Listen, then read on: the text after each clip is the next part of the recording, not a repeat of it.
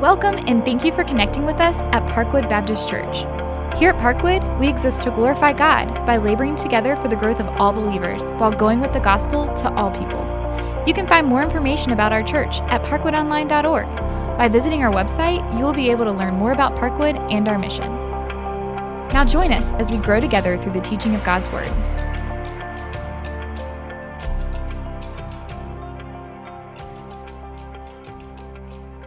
Psalm 52. Why would I leave 2 Corinthians and go back to Psalms? I'm just going to do it for one week. It's because in my preparation earlier on, uh, this psalm has helped me, and I believe today, given what is before us in the next several days and hours, this psalm can be used by God to help you. That is my prayer. So let us study it and contemplate it together. Would you please stand as I read?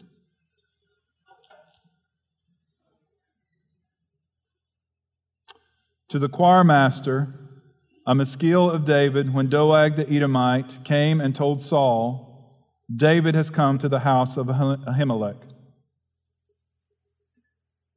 Why do you boast of evil, O mighty man? The steadfast love of God endures all the day. Your tongue plots destruction like a sharp razor, you worker of deceit.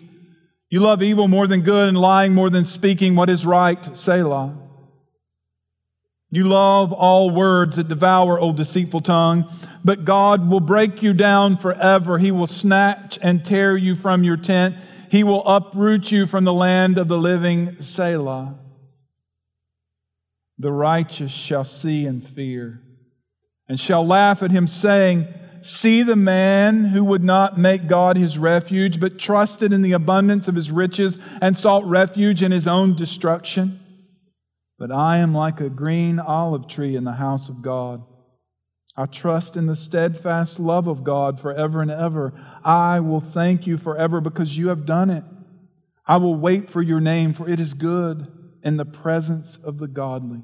Let's pray. Lord, I plead now that you would continue to comfort and rebuke my own heart as I seek to faithfully, through the power of the Holy Spirit, proclaim your eternal word to your people. And may you in turn rebuke and comfort their hearts. I pray this in the name of Christ our Lord. Amen. I'm curious, I don't want you to answer out loud. I know the battle I had in my own heart as I read, particularly the first stanza of what was in my mind.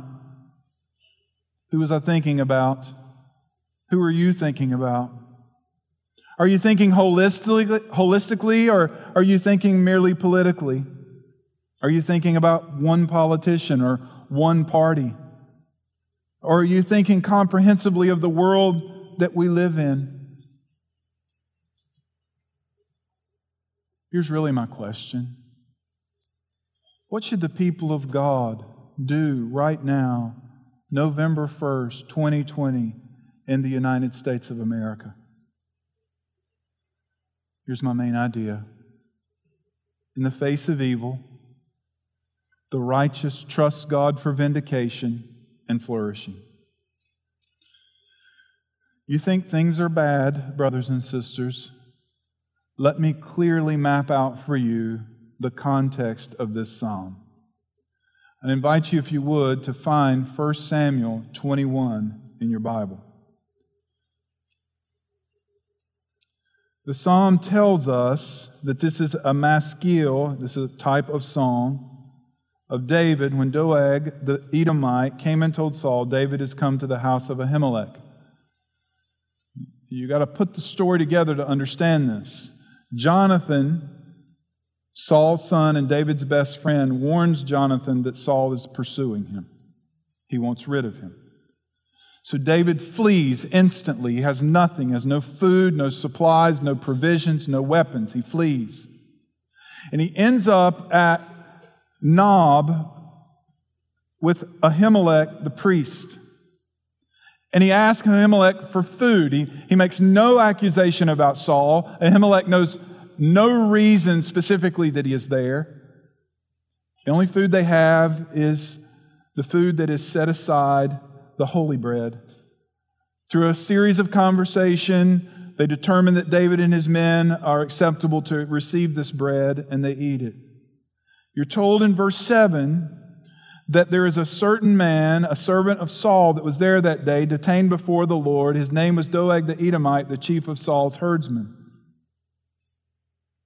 Then you're told, after this moment, David asked about other provisions as it relates to weapons. And folks, this is very significant.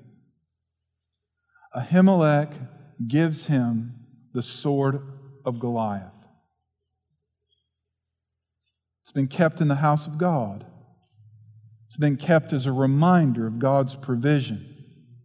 So David leaves there with a full belly and one sword, the sword of Goliath.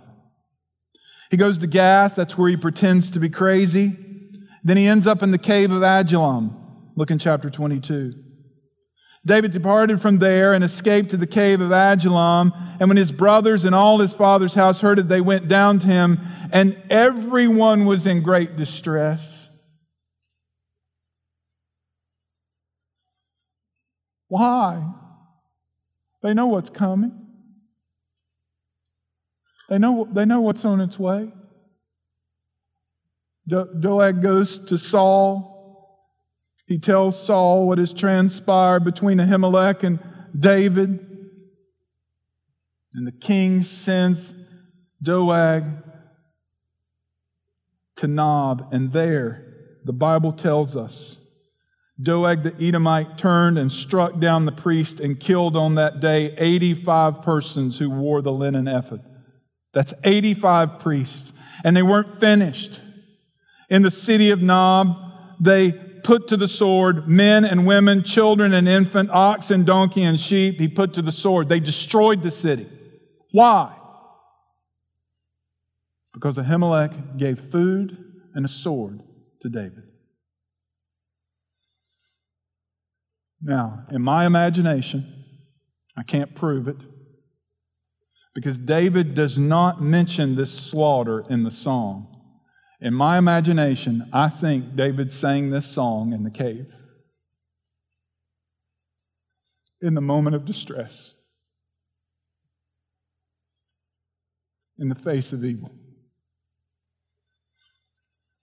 We now know where this evil plays out. There's two main things that you see in the psalm that in the face of evil, the righteous trust God for vindication. The song begins, Why do you boast of evil, Almighty man? And folks, this is a frightening sentence. The word boast is praise. This is a word to be used of God. Why do you praise of evil, mighty man? Why are you, why are you singing and reveling in your evil? Why, why do you boast of what is ultimately not going to prevail? This is going to be short lived. Here's what lasts forever. David reminds himself and those around him and reminds us today the steadfast love of God endures all the day. This is the bookends of the text. It's also in verse 8 that the covenant keeping God, who is unchanging, will never cease to care for his own. He goes back to the mighty man's relationship with evil and he reveals his weapons. And his weapons are, you ready? Words. Words. Your tongue plots destruction. And we know from the rest of the study of Scripture that what comes out of your mouth comes from your heart, that your lips are the overflow of what's inside of you. Doeg knew what he was going to do. It was from a heart of evil that he plots destruction. Like a sharp razor, you worker of deceit. A couple of weeks ago, I was getting my hair cut. I still go to a barber who uses a razor to shave your neck. You reach in the cabinet, put a blade on. He doesn't usually say this. He said, Jeff, hold still. This is a new blade. I didn't move. you could barely feel it touch. It's the image here. Sharp razor. And that sharp razor are words, deceitful words. Let's, let, us let us hear what Doeg said when he went to Saul. I saw the son of Jesse coming to Nob, to Ahimelech, the son of Ahitub, and he inquired of the Lord for him. So, what, what does that mean? He means this Hey, hey, Saul, your priest, he prayed for the success of David. You better go get him. Not only that, he fed him and he gave him the sword of Goliath. Doeg knew exactly what he was doing, and it worked. It incited Saul. And Saul's anger and wickedness was so great that he destroys all of those people. The song could be about Saul. I think the context is about Doeg. Either one. Look at verse 3. You love evil more than good and lying more than speaking what is right. Selah, pause and think about that. You love evil more than good and lying more than speaking what is right. There's one thing I'm going to be grateful for Wednesday morning. You ready? No more text messages to my phone. No more ads when I'm trying to watch the news. No more ads on Facebook. The political accusations are going to be over. Now, could I sum up the political accusations? It's pointing out lies by using lies to make you not vote. Go home and figure my riddle out.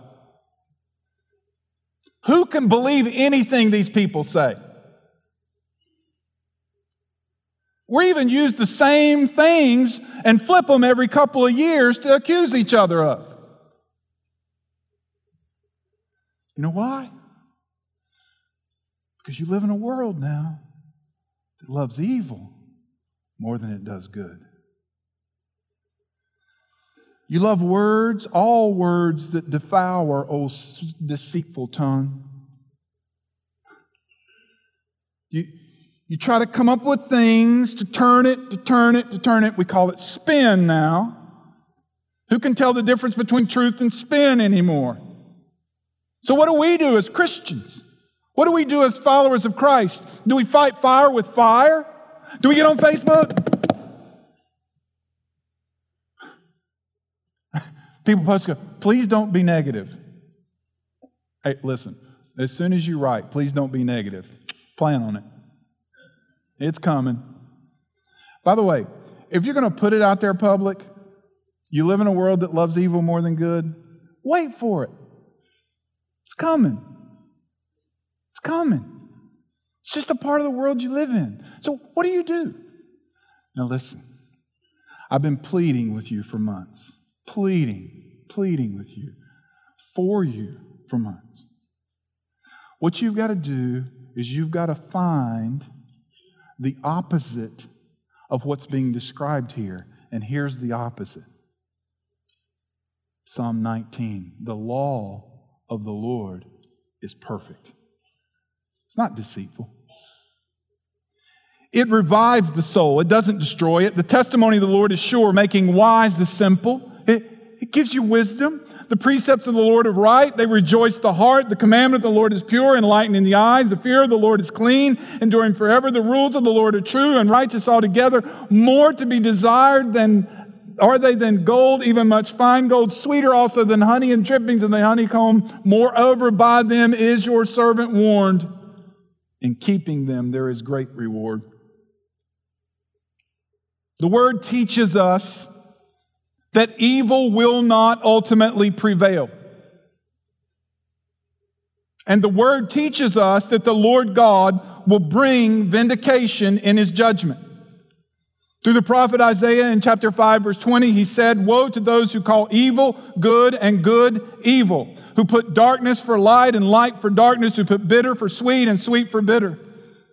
The description in verses 2 through 4 sounds threatening and would be threatening if it were not for God's involvement.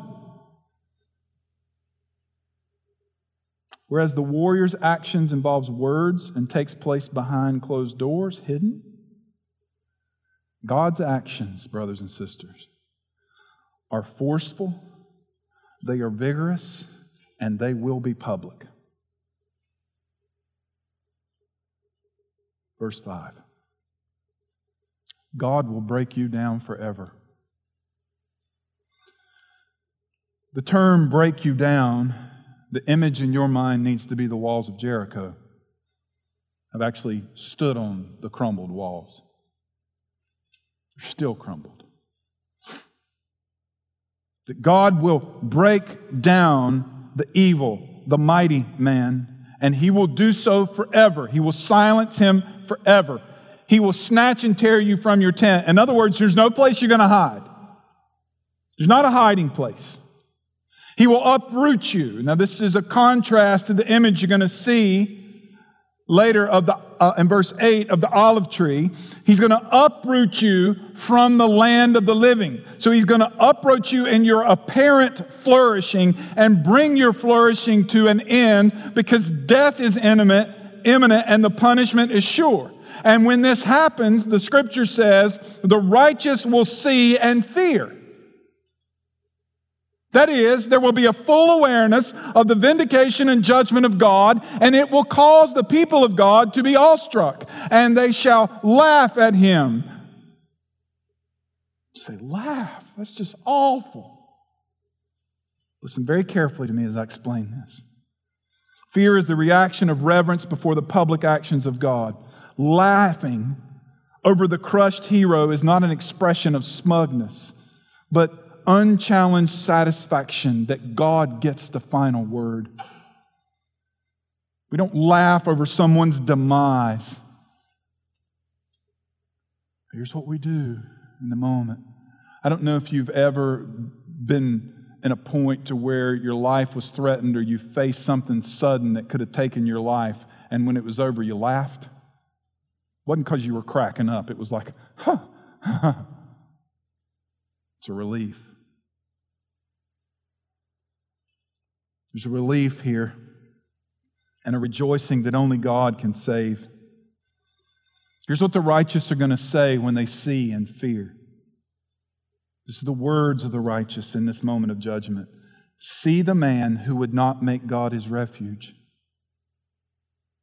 The only reason the righteous are going to be able to say this is not because of what they've done, is because they have made God their refuge See the man who would not make God his refuge, but trusted in the abundance of his riches and sought refuge in his own destruction. The very thing they sought refuge in, the very thing that became their God, the thing that they pursued after and defended, ended up destroying them.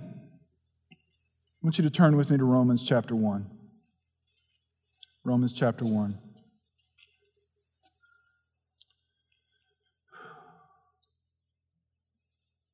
In Romans 1, the scripture says, The wrath of God is revealed from heaven against all ungodliness and unrighteousness of men who by their unrighteousness suppress the truth. Now, here's my question How is the wrath of God revealed? Now, listen very carefully to this. This matters massively today. Verse 24 God gave them up to the lust of their hearts. Verse 26 God gave them up to dishonorable passions.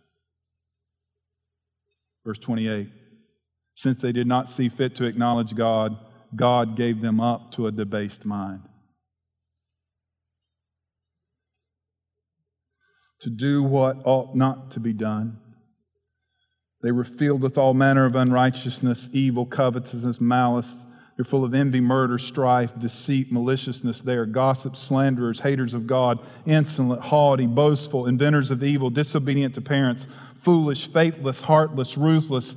Though they know God's decree that those who practice such things deserve to die, they do not only do them, but give approval to those who practice them. I'm curious if you parents know what the most popular song among young girls is today. The girls know. The boys know. TikTok made it famous. It's called WAP by Cardi B. It is pornographic. I didn't know language like that till I was well into my adult life.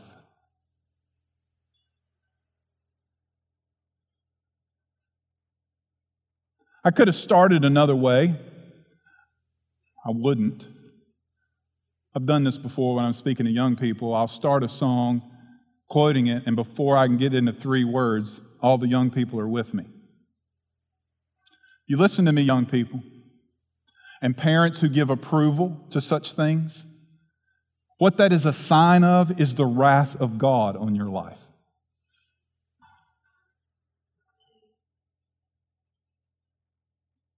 It's not just about a dance. Now, am I out to get Cardi B today? You can go, yang, yang, yang, Cardi B, yang, yang, dance. It is evidence of the world you live in that is under the wrath of God, and you better wake up. Wake up. The thing that they trusted in, sought refuge in, led to their own destruction. So, what do we do? What do we do? What do we do as the people of God? Do, do we just look at the future and go, it's, it's over? No. That's what David did. David doesn't stop the song right here. The song turns. He looks into the eyes of the men in the cave who are in distress and he keeps singing. And here's what he's saying in the face of evil, the, righteous trust God for flourishing. But I am like a green olive tree in the house of God. You say, what in the world does that mean? We don't even have olive trees here. Well, if you go to Israel, they're everywhere. Everywhere. Everywhere you go, there's an olive tree. Why? Because olive trees survive in that climate. They can survive a summer of drought and still produce a fruit. They last for decades, even hundreds of years, some of them, and they flourish. This is an image of longevity. It's an image of fruitfulness, of flourishing, of security, that the people of God flourish. And here it says, in the house of God. If you're in the cave, hey, David, David, David, we're in a cave. And David sings anyway. I'm like an olive tree in the house of God. Now, more so, can we clearly say this as followers of Jesus Christ? For through him we have both access in one spirit to the Father. We are no longer strangers and aliens. We are fellow citizens. We are saints. We are members of the household of God. We are built on the foundation of the apostles and prophets, and Jesus Christ is our cornerstone. He is the one who holds the whole structure together, being joined together. We are growing together into the house of God, the holy temple of God, and in him we are being built together by God, by the Spirit. That's who we are. We are a flourishing olive tree. We are the house of God. But here's what happens we wither and fade when we turn our eyes to the things of this world. When we fix our gaze on the things around us and we listen to the messages, the overwhelming messages over and over again that are pressing us into despair. Brothers and sisters, are you listening? Both sides are declaring Armageddon. Are you paying attention? Both sides believe Wednesday we're doomed. So you're going to play that song? You're going to listen to that song? Or are you going to hear the song of God? We are an olive tree in the house of God. He goes on, I trust in the steadfast love of God forever and ever. Why? Because God has proved himself to be who he is. In the midst of pressure, In the face of evil, we trust him now and forever and forever. Verse 9, I will thank you forever because you have done it. Now, brothers and sisters, so what does David exactly mean here? I don't know exactly what he means here, but I know what he means. So, what does that mean? It means I've read the whole book and salvation is sure and it is secure in Jesus Christ our Lord. For the promised Messiah from David's seed, God would protect him because from David's seed the Messiah was coming. And yes, he did come and he lived a sinless life and he died a sinner's death, though he never sinned in our place on the cross. He bore the wrath of God described in the upper part of this verse. He bore it on our behalf. He was buried and died. And on the third day, he rose again. And now, today, November 1st, 2020, my Savior, your Savior, if you're a Christian, is seated at the right hand of the Father and He is making intercession for you, and He will not stop Tuesday. And one day, the day that only the Father knows, He will say to the Son, Get up and go. And his kingdom will be fully realized, and Christ will come, and it will be sealed. What do we do in the meantime? I will wait. Look at the verse I will wait for your name, for it is good in the presence of the godly. That means, brothers and sisters, we come together and we remind ourselves and each other wait. Don't despair. Trust in the name of Yahweh, for his name is good. God, not the self, is the source of our thanksgiving, our security, and good forever. Every aspect of the believer's life, including thanksgiving, requires perseverance, for too quickly we forget God's mercies. John Calvin.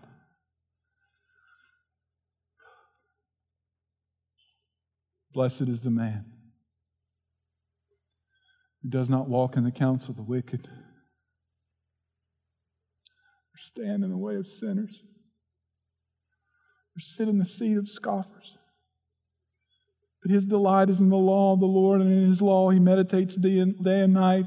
He is like a tree planted by streams of water that yields its fruit in season. His leaf does not wither, and all that he does, he prospers. The wicked are not so. They are like chaff that the wind drives away. Therefore, the wicked will not stand in the judgment, nor sinners in the congregation of the righteous, for the Lord knows the way of the righteous, but the way of the wicked will perish. I come to so what?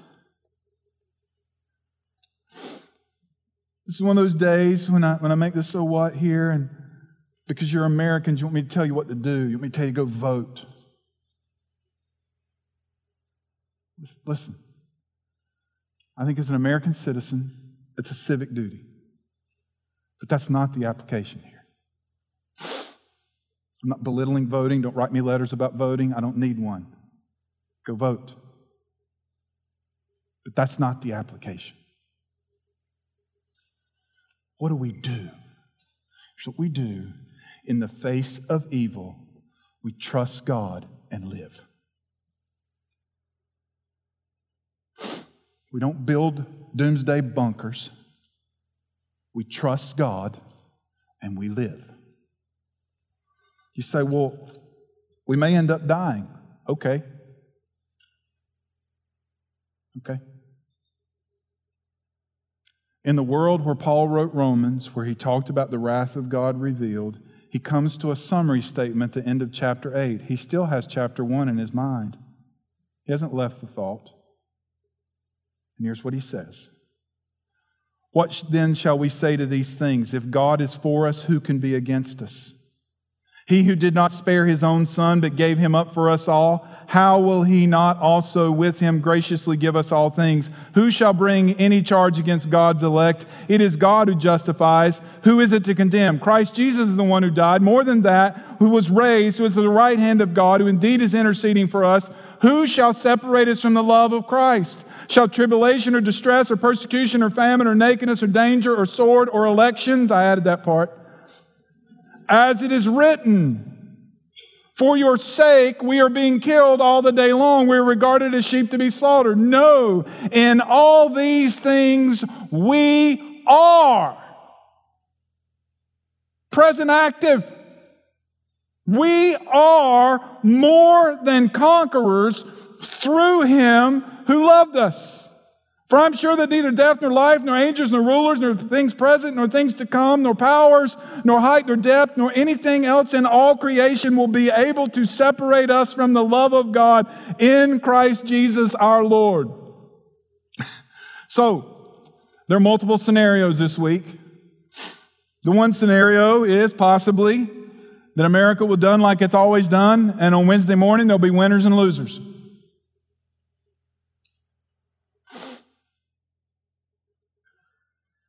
But they don't board up Washington on a whim. It's quite possible that when you wake up on Wednesday morning, there'll be chaos, confusion, and destruction. It's also possible that you'll be in limbo and maybe for weeks, even months. But if you are in Christ, on Wednesday morning, you will wake up more than a conqueror. More than a conqueror. Not because the first person you voted for won. It has nothing to do with it. You will wake up more than a conqueror. This is the distress this preacher feels. This is the weight that is pressed on me. It's not the weight of the confusion politically. It's not my fear to discuss these things intelligently, even to disagree with some of you. That's not what's weighing on me. What's weighing on me is that some of you are acting as if eternity is at stake, and it is not. Jesus is king. He will be king on Tuesday and on Wednesday, and he will be king forever. And one day, he's going to make it clear to the whole world that he is king. In the meantime, it's likely in this culture going to go from bad to worse. And in the face of evil, here's what we do we sing a song. It's an honest song.